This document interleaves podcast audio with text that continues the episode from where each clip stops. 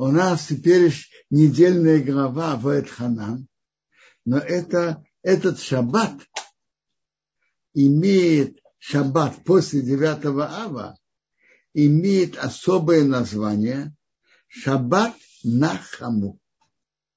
Суббота на хаму. Утешайте. Почему на хаму? Потому что Хафтера, отрывок из пророков, который мы читаем, будем читать в этот шаббат, это Нахаму.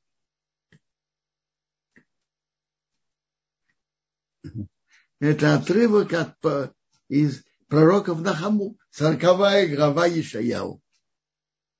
Скажем пару слов об, об этой авторе. Э, утешайте, утешайте мой народ, говорит Бог. Говорите на сердце Иерусалима, возовите на нее, потому что наполнилось ее время, потому что искуплен ее грех, потому что она взяла от руки Бога вдвойне от ее грехов.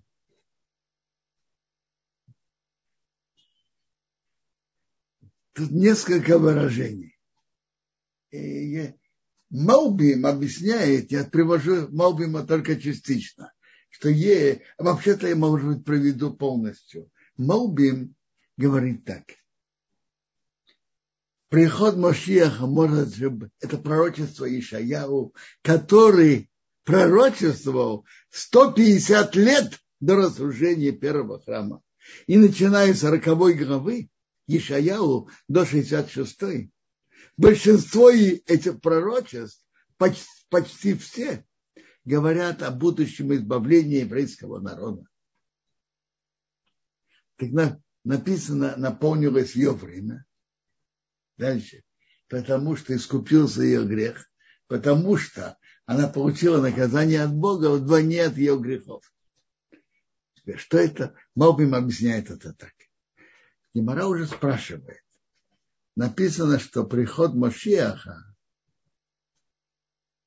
может быть в определенное время, что есть время, которое Бог поклялся, что позже этого не будет. Мы не знаем, какое, какая это дата. Но есть такое время.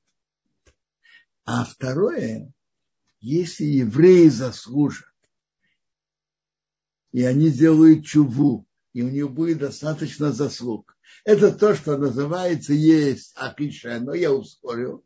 А есть Беито. Написано, а не Ашем, я Бог Беито вовремя, Ахиша но ускорил.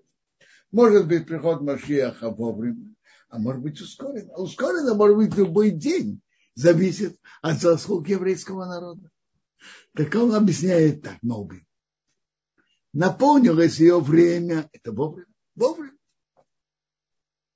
Искупился ее грех преждевременно из-за заслуг. Взяла от руки Бога от, вдвойне от ее грехов из-за великих страданий евреев, а приход Машеха будет раньше. Если вы помните, то же самое было в Египте. Из-за тяжести угнетения их вывели из Египта раньше. Это пророчество Ишаяу он говорит, как надо взывать об этом. Подними на высокую гору, подними, так тебя утешает Сион.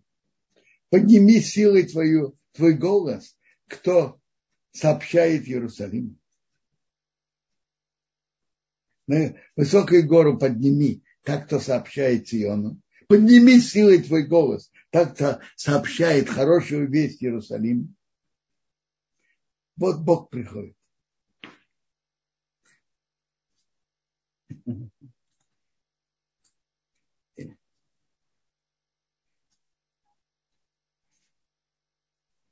То Бог обещал, и когда Бог обещает, его обещание стоит на долгие века.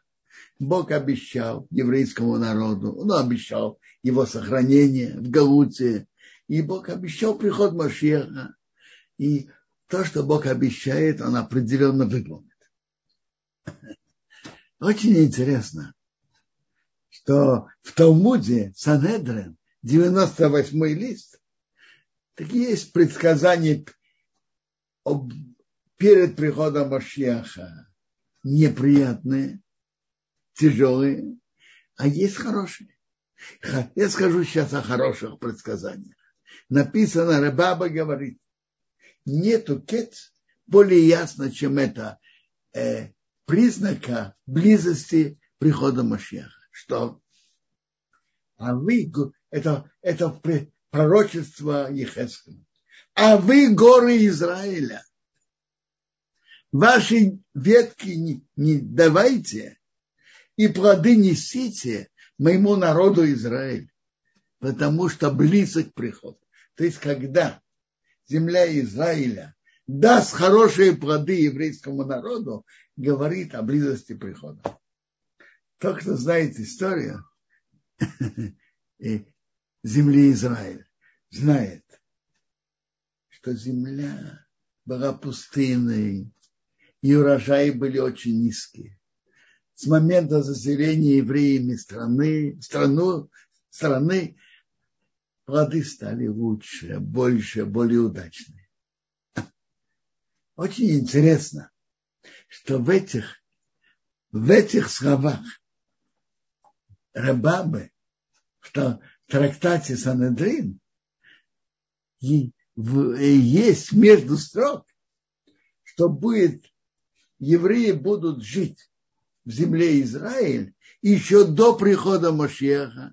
И когда земля будет давать хорошие плоды своему народу, это при, признак близости хороших времен прихода Машеха. Это очень интересное замечание, правильно?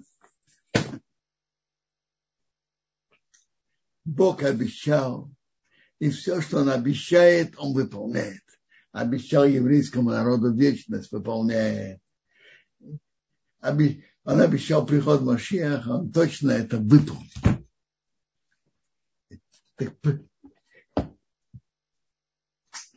Три последние субботы перед девятым авом, это мы говорим тяжелые предсказания об изгнании. А сейчас пойдут, э, э, то есть э, автора, три последние субботы были тяжелые предсказания о о наказании, о разрушении храма, о изгнании евреев. А сейчас пойдут семь утешительных глав. И первый из них на хаму. Поэтому эта суббота так и называется Шаббат на хаму. Теперь переходим к главе Ваэтхана. А вообще, что вы знали, всегда дворим, это перед, глава дворим перед девятым авом, а Ваэтханан после девятого я читаю, я упрашивался у Бога в то время, говоря. Обратите внимание, я упра... я э, почитаю дальше, а потом вернусь к этому. Бог, ты начал показывать твоему рабу твое величие и твою сильную руку, что кто Бог на небесах и на земле, который сделает как твои дела и твое, как твое могущество. Я перейду, пожалуйста, и увижу эту прекрасную, хорошую землю, которая на берегу Иордана, на западном берегу Иордана. Хорошую гору эту и Ливан. Раши говорит, хорошие горы – это Иерусалим, а Ливан – это храм. Среди прочего, первый храм был построен из ливанского кедра.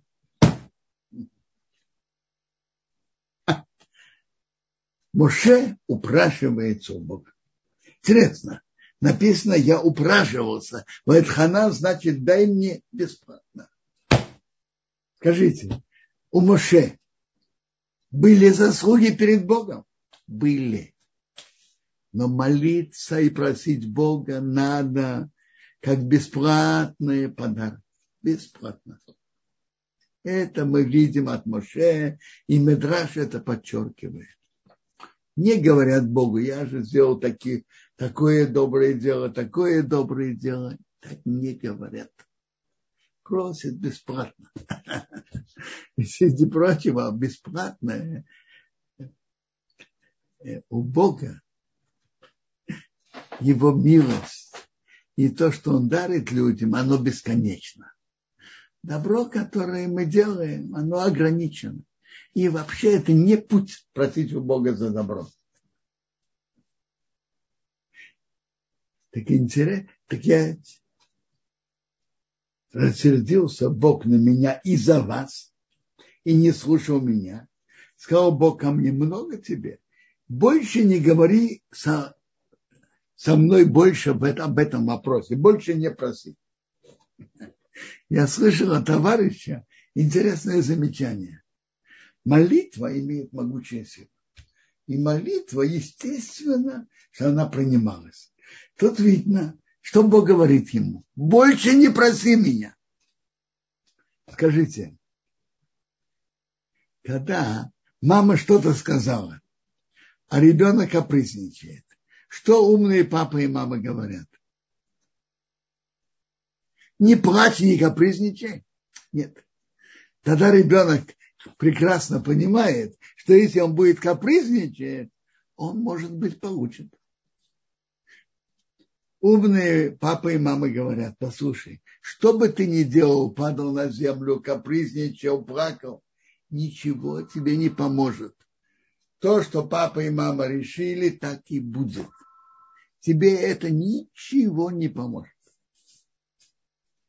А тут Бог говорит, не проси меня больше.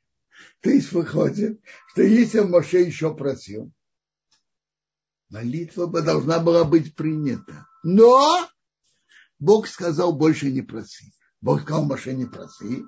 Моше послушный раб Бога не проси. Это говорит нам о силе молитвы.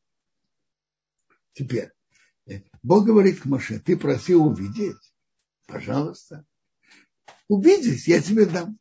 Поднимись на вершину холма, холма Подними твои глаза, запад, север, юг, восток. Посмотри твоими глазами, потому что ты не перейдешь этот Иордан. Не перейдешь Иордан.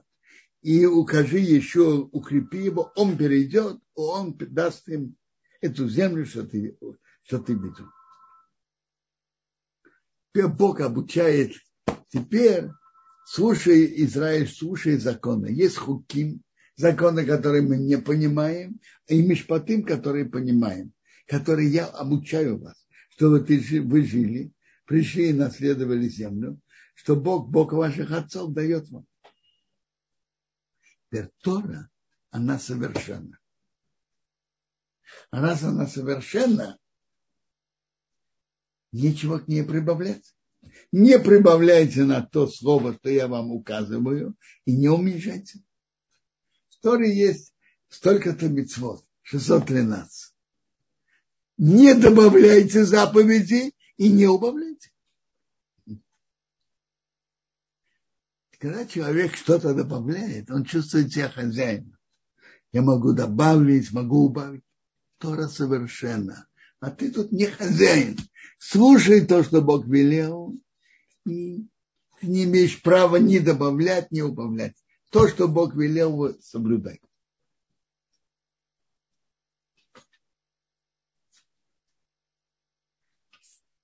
Я читаю дальше.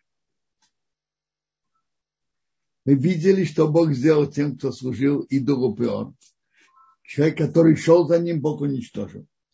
А вы же, смотрите, я научаю вас законы, как Бог мне велел делать внутри земли соблюдайте и делайте. Это ваша мудрость перед народом, глазами народов. Они услышат все эти законы, и они скажут, только народ умный и понимающий этот великий народ. Откуда они это скажут? А? Откуда они скажут, что когда вы будете выполнять, народы скажут, что это народ мудрый. А? Объясняет это так. Когда еврейский народ живет по Торе, и Бог ведет себя с ним по-особому, у него идет удачно, хорошие урожаи, нет войн. Народ говорит, народы вокруг видят это, что-то необычное. Народы говорят, а, это мудрый народ, с ним что-то особое. Потому что кто великий народ, у которого Бог близок к нему?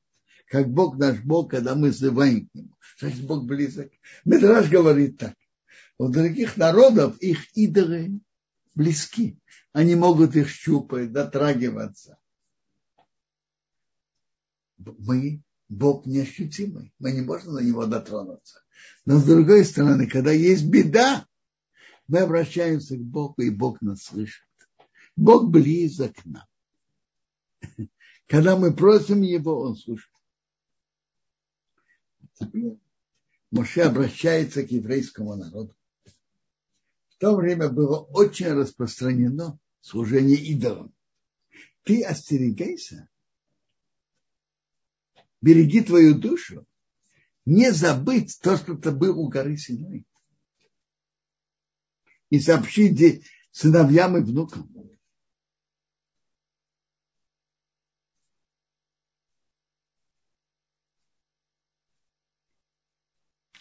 День, вот это надо помнить. Бог прежде всего говорит, что помни это великое явление, великое раскрытие Бога перед всем еврейским народом у горы Синай. Помни об этом и не забывай. Помни. Такого подобного не было и не будет. И вы не видели ничего материального не видели. Только слышали голос. То есть Бог не материальный. Ничего материального не было. Вы слышали голос Бога. И поэтому весь еврейский народ, 600 тысяч, слышали слова Бога и были пророками в, в тот момент. Такого подобного раскрытия, открытия Бога всему народу, как было у горы Синай, никогда не было. Вы знаете, в разных других религиях один человек видел, два человека видели это. А потом они рассказывают уже многим. Но первые свидетели один человек или два. Один. А, а тут свидетелями являются все 600 тысяч. Это удивительное раскрытие Бога перед всем евреем. И удивительное откровение Бога всему еврейскому народу. И поэтому весь еврейский народ может быть свидетелями об этом. Бог с ними говорил.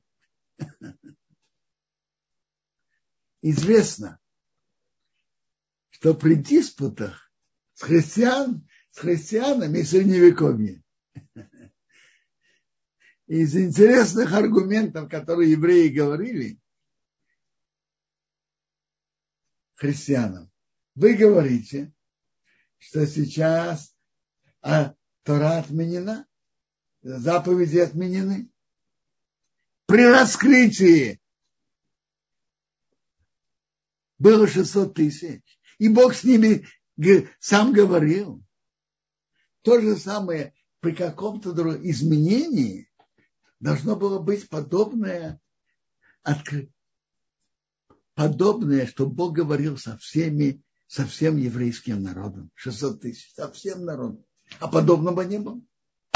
Тора остается навеки. То есть это было уникальное явление, неповторимое. Подобного никогда не было и не будет. Что Бог раскрылся и говорил со всем еврейским народом. 600 тысяч мужчин и женщин. Он сообщил вам союз, десять заповедей, и написали их на двух скрижалях.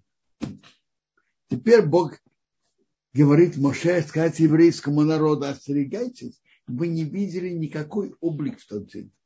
Не видели ничего. И не какое-то животное, никакая рыба, и не солнце, луна, звезды.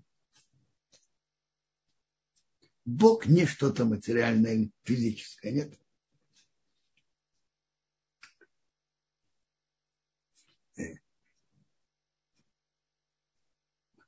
Моше продолжает говорить еврейскому народу, а Бог рассердился на меня из-за ваших слов, и он поклялся, чтобы я не перешел Иордан, потому что я умираю в этой стране. Не перехожу Иордан. Остерегайтесь не забыть союз Бога. И не делайте идолов. Тут выходит в середине указания –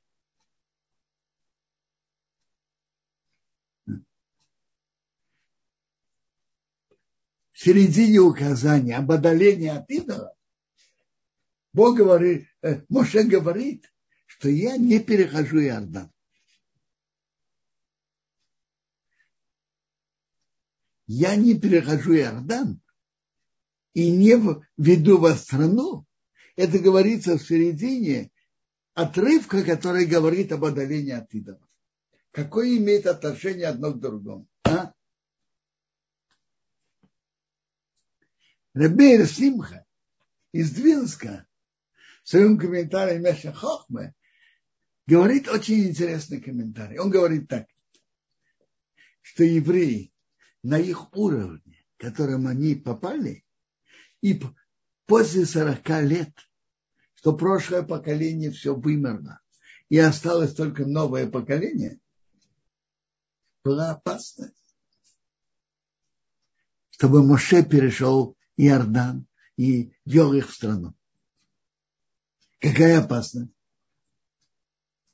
Никто за всю историю не делал таких великих чудес, как Моше.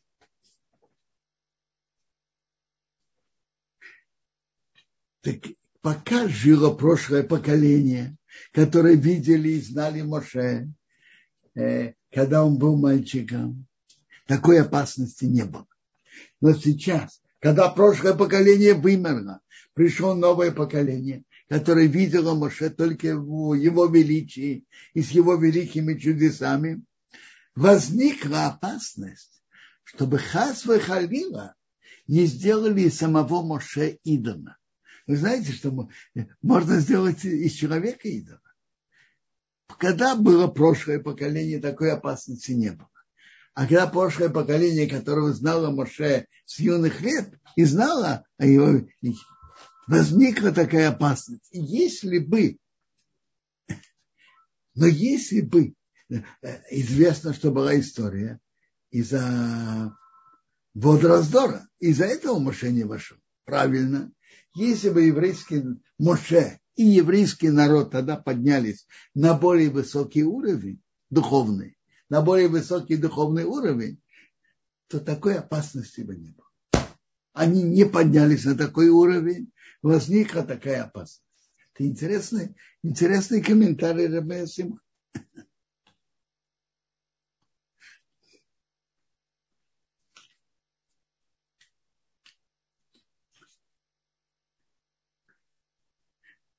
Э, есть вопросы, и просто в середине продолжим дальше.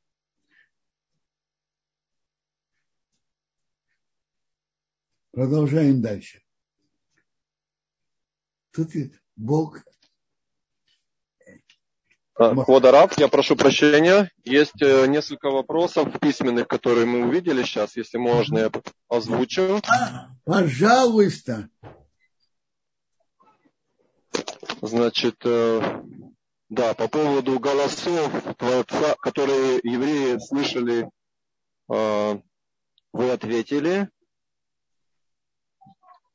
Вот еще был вопрос от, э, я так понимаю, от Наоми. Почему? Что не хватает, э, если человек будет исполнять только Дерех Эрец? Разве это э, нужна еще для совершенного исполнения Дерех Эрец еще и Тора? Почему должна предшествовать Дерех Эрец Таре? Что, не хватает? Не, не совсем понимаю вопроса. Почему нужно и, и Дерехерец, и Тора. Почему недостаточно Тора? Почему недостаточно чего-то одного? одно дополняет другого. Человек должен быть э, на хорошем уровне. И такой человек должен выполнять мецвод. Если человек выполняет механизм, и у человека нету дерахерец, это не, это не, конечно, недостаточно.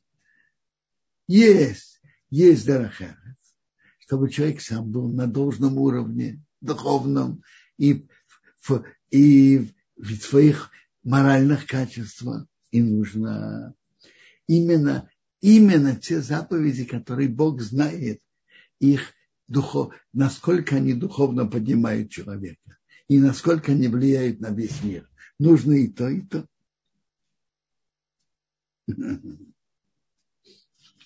А, одну секунду, Квадрат, еще вопрос.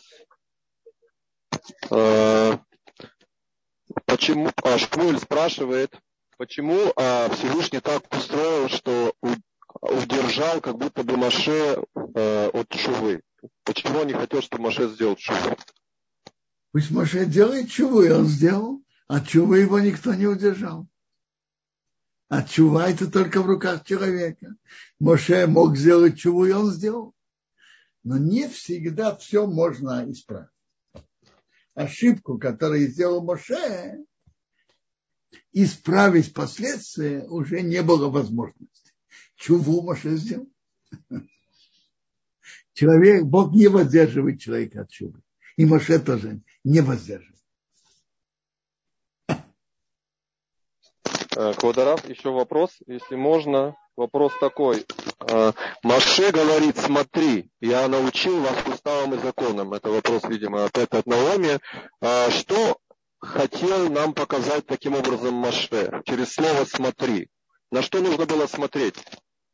Чтобы видеть, чтобы понять это ясно. Это не то, что смотри физически. Я обучил, это не что-то, что можно увидеть, это не картина. Это обращение Моше, чтобы видеть это наглядно и ясно. Но не что-то, не, не, что-то, что можно увидеть с глазами. Не, не это смысл, смотри. Дальше. А, если можно, еще поднятая рука у Татьяны, я бы хотел ей дать возможность спросить. Татьяна, мы включаем вам звук, пожалуйста. Да. Слушаю. Да? Татьяна, вас не слышно?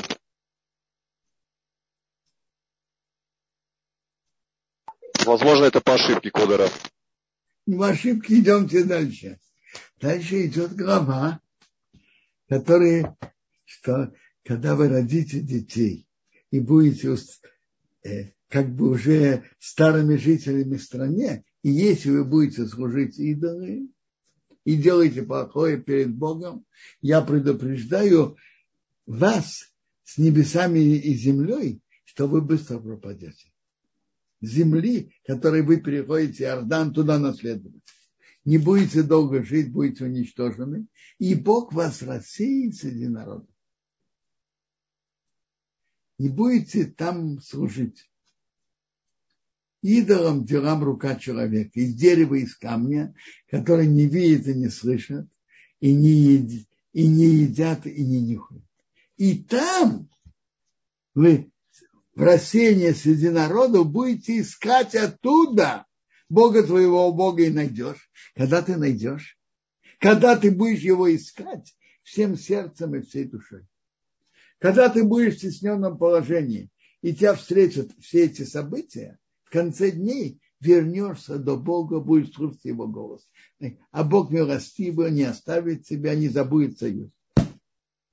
Тут говорится о будущем еврейского народа. Что будет, когда он будет служить идолам?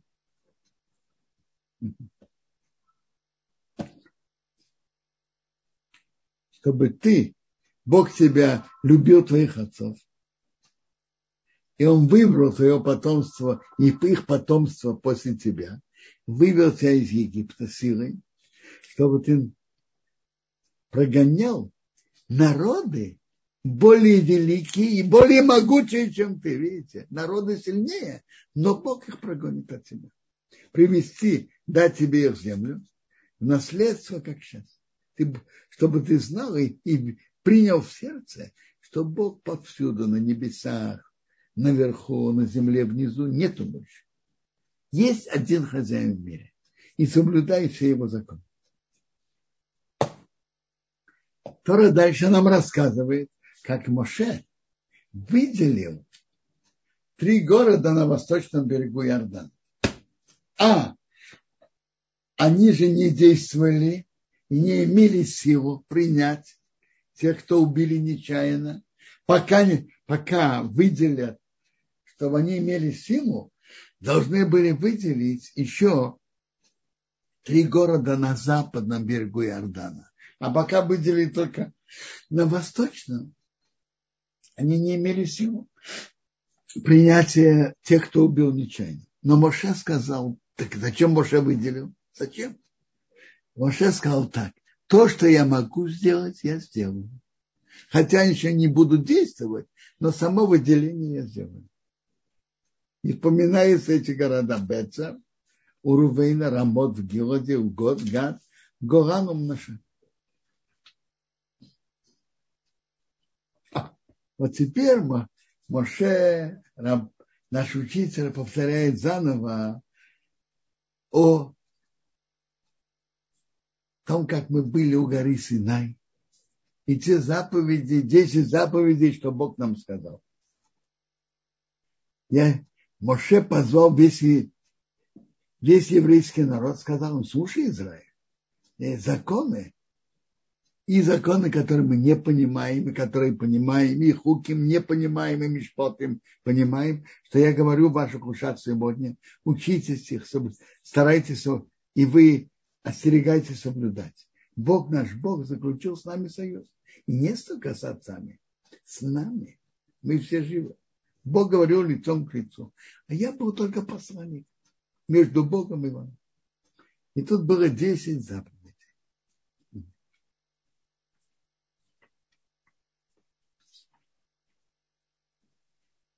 Десять заповедей – это, во-первых, я Бог твой Бог, чтобы не было у тебя больше идолов. Не клянись именем Бога напрасно, э, впустую, потому что Бог не оставит чистым, который будет клясться его именем ложно. Есть два запрета. Не клясться ложно и не клясться напрасно. Два запрета. Ложно. Ложно это может быть о прошлом, что было, и может быть о будущем обещать что-то и не выполнять.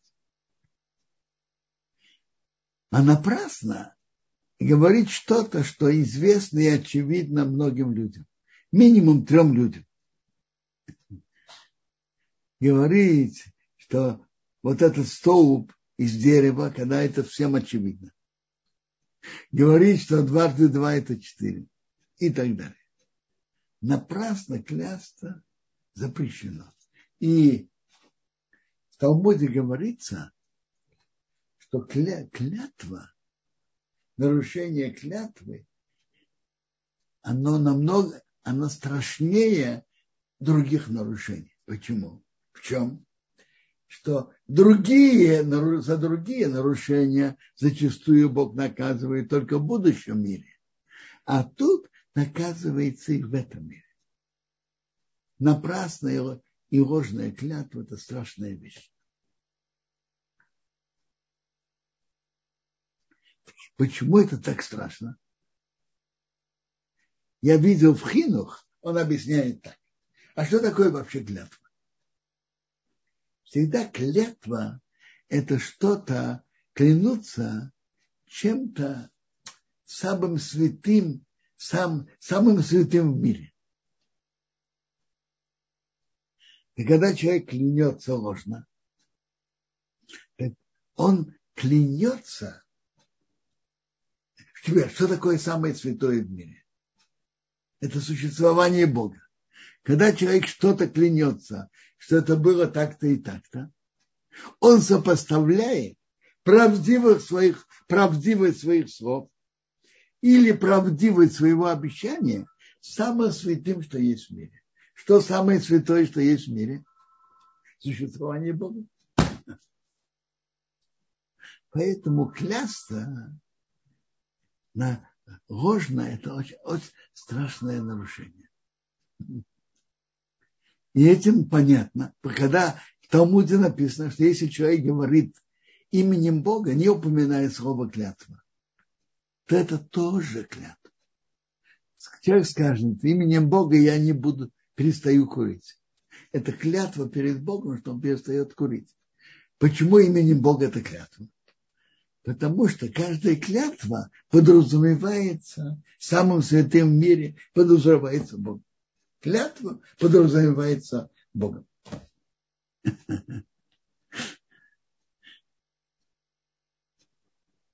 А вот, кля... а вот, например, клясться фараону. Е... Пожалуйста, Иосиф клялся фараону парад билетом. Ну, на здоровье, пожалуйста.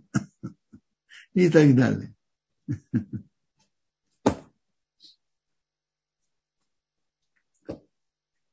Четвертая заповедь – это соблюдай день субботы.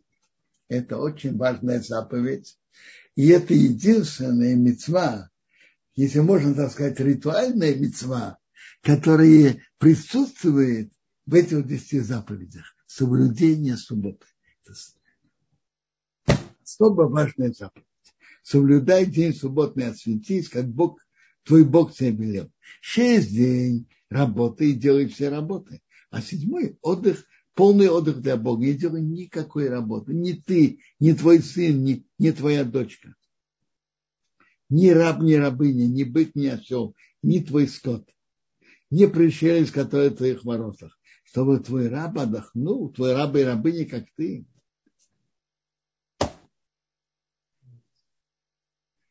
Так что, что значит, что значит твой скот должен отдыхать? Талмуд разбирает. Не в Талмуд, Бахилта. Ты что? А случай, а ослу еврея нельзя щипать траву в шаббат.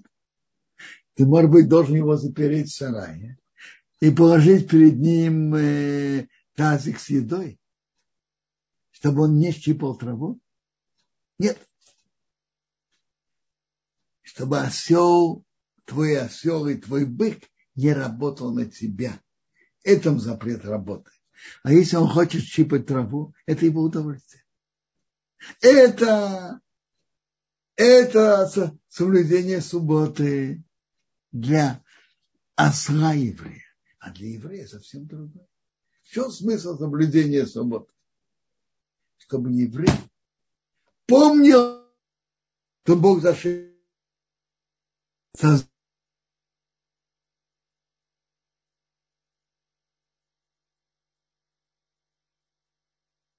ней он вмешивается в мир. Пашет, сеет, варит. А субботу он не вмешивается в мир. Не изменяет ничего в мире.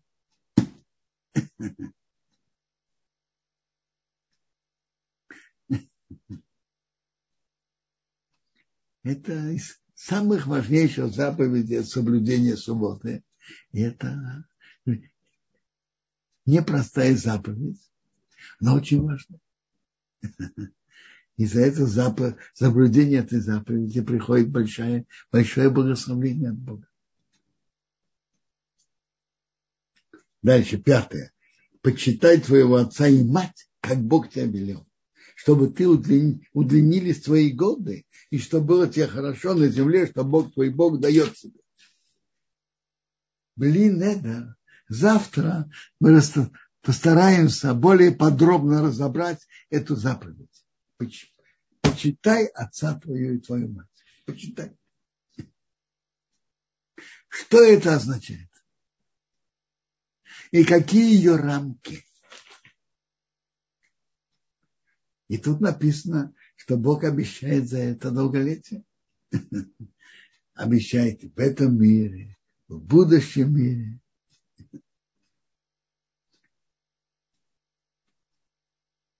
Не убивай. Не занимайся развратом женой другого. Не воруй человека. Не говори ложное свидетельство. Не желай жены твоего товарища. Не желай дом товарища твоего. Поле, раба, рабыню. Быка и осхай, все, что твоего товарища. Последняя заповедь не желай жену твоего товарища. Что это значит? Во-первых, что это значит на практике? Не желай предметов твоего товарища.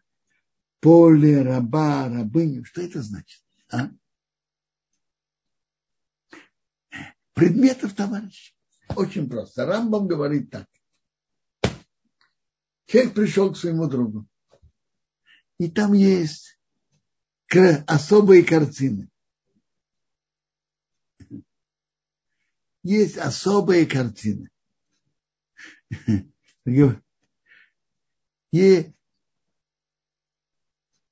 какие-то особые фотографии. Подойти, он может у другого попросить один раз. Готов ли ты мне это продать? Но если тот отказывается, давить на другого нельзя. Это значит, не выживай предмета другого. Вы знаете, как люди делают? Скажи мне, ты друг или нет? У тебя же есть столько, столько таких картин, а у меня ни одной такой нет. Хотя бы одну дай мне. Друг или не друг? А? Это нельзя. Нельзя на другого давить. Можно попросить, но один раз попросить, тот хочет, хочет, не хочет, не хочет. Можно предложить деньги. Тот захочет за деньги продать. Пожалуйста. Но планировать, как это получить, и давить на другого, получить предмета другого, это входит в этот запрет. Ибн Эзра в своем комментарии останавливается. Что значит не пожелай? Как, как говорят, ты можешь приказать сердцу. Если говорить, то, то Ибн на это отвечает так. Представим себе, какой-то простой деревенский парнишка – служил в армии. И его поставили часовым во дворце.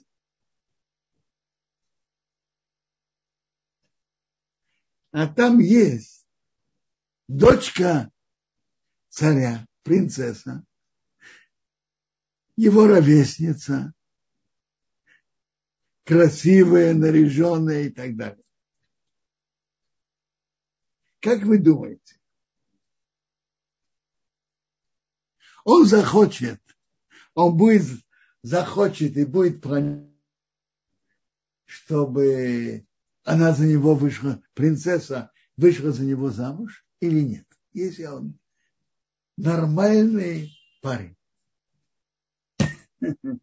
не фантазер, как вы думаете? Он будет об этом думать или нет? Если он разумный парень, он об этом даже и думать не будет. Он понимает, что это к нему не имеет отношения. Так говорит Ибн Эзра, то же самое. Предметы другого к тебе не имеют никакого отношения. Ты можешь один раз попросить продать. Тот хочет, хорошо. Не хочет, так нет но это к тебе не имеет никакого отношения. Как для того деревенского парня. Дочка царя, она к нему не имеет никакого отношения. Даже она его ровесница, и он ее видит. предметы другого к тебе не имеют никакого отношения. Ну, тут мы останавливаемся. Если есть вопросы, пожалуйста.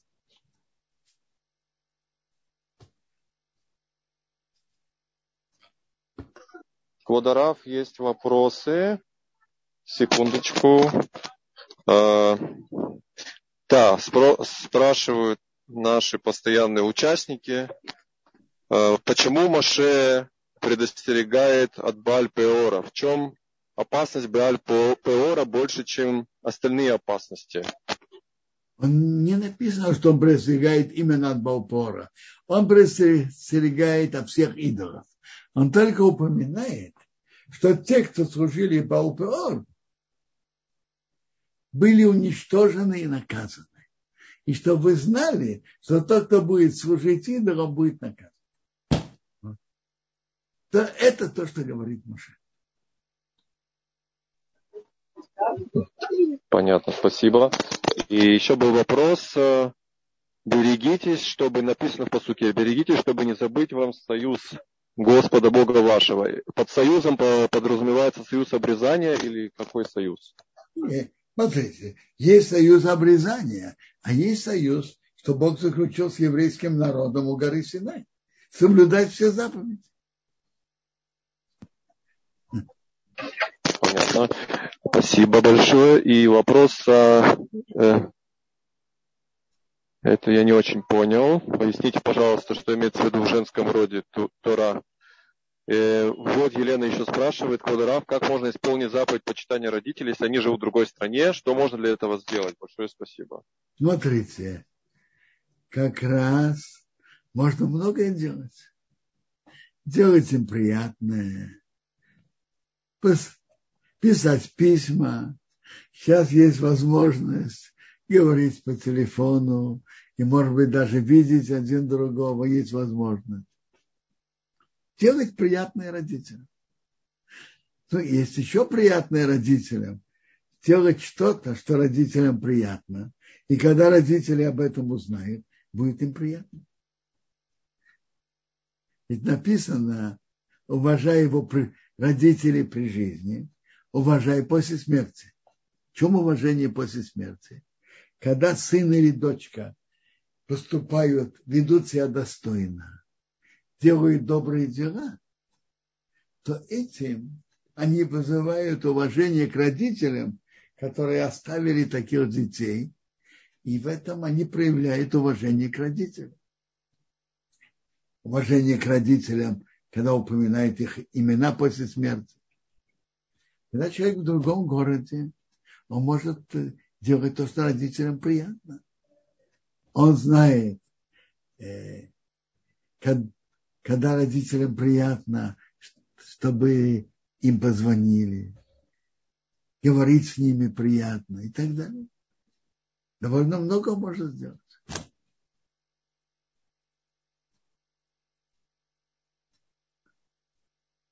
Еще вопросы?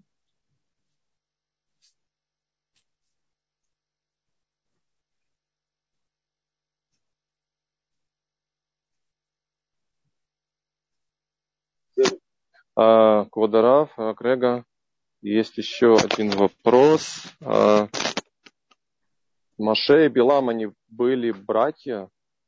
Почему это такой вопрос? С какой, с какой стати, я не понимаю. Они были совершенно разных народов. Не понимаю вообще вопрос. С какой стати? Да, вот Эмиль поднял руку. Водорав, пожалуйста. Эмиль, вам Включаем сейчас микрофон. Можете спросить. Эмили? Эмили, вас не слышно?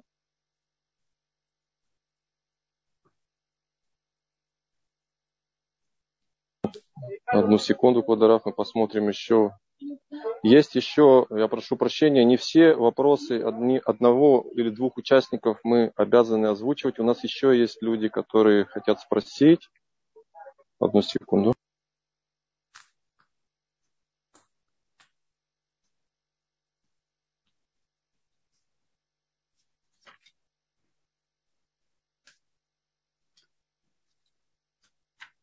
Mm.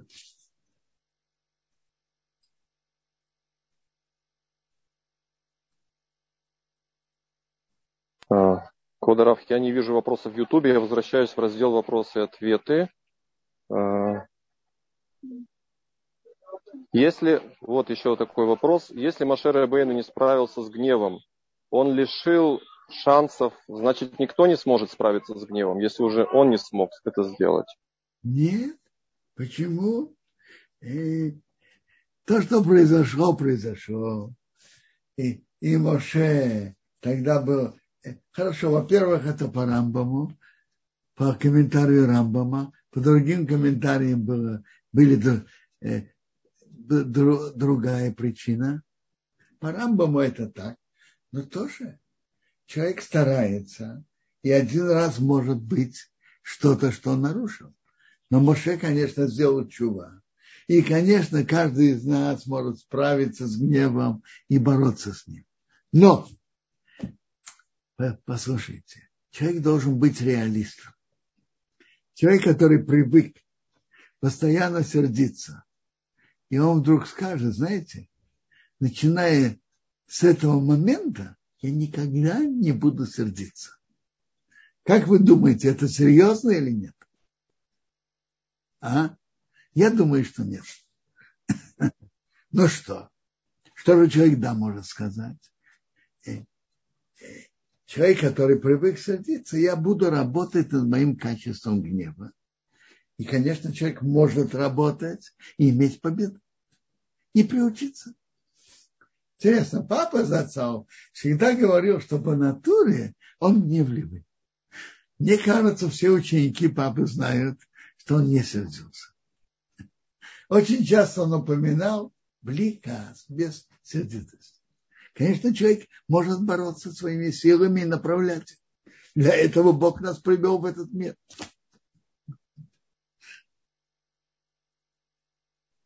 Есть еще вопросы?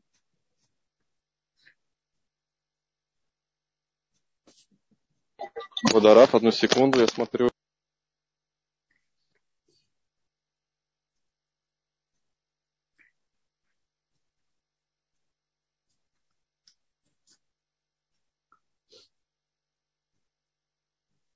А, тут вопрос, почему а, молитва может вообще вызвать гнев Всевышнего? Написано. Не написано, что молитва привела гнев. Нет.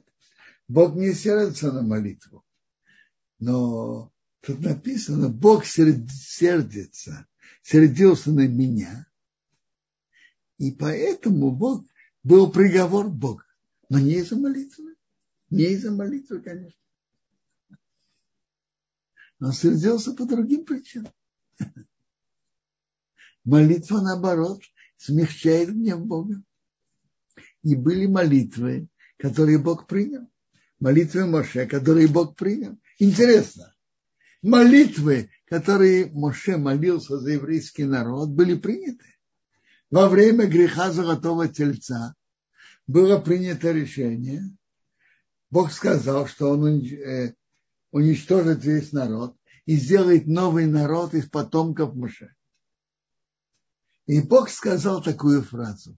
Ханихоли, отпусти меня, и будет гореть мой гнев на, на них, и я их уничтожу. Моше тут пока услышал между строк, отпусти меня, и разгорится мой гнев на них. То есть и, то есть у Моше есть еще возможность не отпустить и молиться, и, и молитва будет принята. Его эта молитва действительно была принята. В истории с разведчиками Бог тоже хотел уничтожить весь народ одновременно. А Моше сказал, нет, будет осквернение имени Бога, величие имени Бога. И тогда Бог разбил их смерть на, на много лет. По-видимому, молитва за весь еврейский народ больше принимается, чем молитва на одного человека даже на Моше. Так, по-видимому. Еще вопросы? Э, Квадарав, там еще был вопрос, он родственный тому вопросу, который звучал чуть раньше, а именно, почему Ашем э, сказал не просить больше войти в страну, но не объяснил причину Машера Бейну, почему он должен прекратить молиться. Не, я, я сказал по-другому. Молитва имеет могучую силу. И она может снимать приговоры. У Бога были свои причины, что Моше не должен был войти в страну. А так как молитва помогает и снимает приговоры, а у Бога было решение, что Моше не должен войти в страну, я упомянул от Рабея Симха объяснение, чтобы Хасва Халира еврейский народ не сделал из него идола.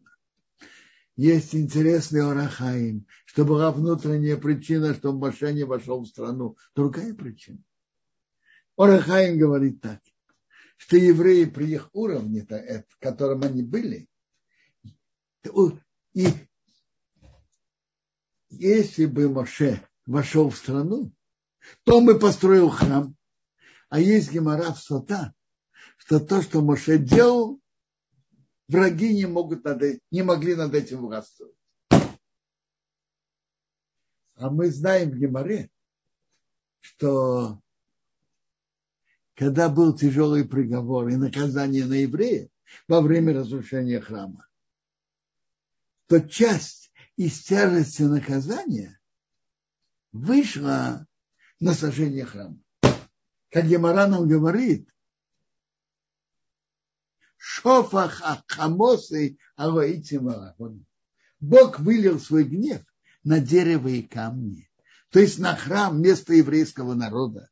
Если бы храм не был бы разрушен, то еврейскому народу досталось бы намного более тяжелое наказание. А так, часть гнева Бога вылилась на храм, на, де, на дерево и камни, на храм. Если бы Моше вошел бы в страну, то, что Моше, то если бы он вошел бы, он бы построил, под его руководством был бы построен храм. А то, что Моше делал, враги не могли бы властвовать над тем, что он делал. И поэтому храм не должен был бы быть разрушен. Если бы храм не должен был быть разрушен, то еврейскому народу досталось бы больше. Так поэтому для пользы еврейского народа, чтобы они не... И если бы евреи были бы на должном уровне, то храм не должен был быть разрушен. Было бы прекрасно, что храм не должен быть разрушен. Но евреи уже попали на более низкий уровень. И уже и было известно, что должно быть изгнание. То если бы Моше вошел бы в страну, то храм не мог бы быть разрушен. Так евреям досталось бы намного более тяжелое наказание. Поэтому Бог сказал Моше, больше меня не проси. Для, для нехорошо, что ты вошел в страну. Молитва может изменить приговор, но я тебя прошу, больше меня не проси. Именно потому, что молитва имеет такую большую силу. Я прошу тебя, больше не проси.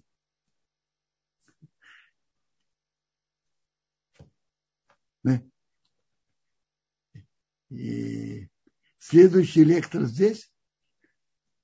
А, ну, секунду, Квадраф, мы смотрим. Да, уже есть следующий лектор. Мы да, тогда я, тогда я прощаюсь. Всего хорошего. Продолжим. Продолжим завтра.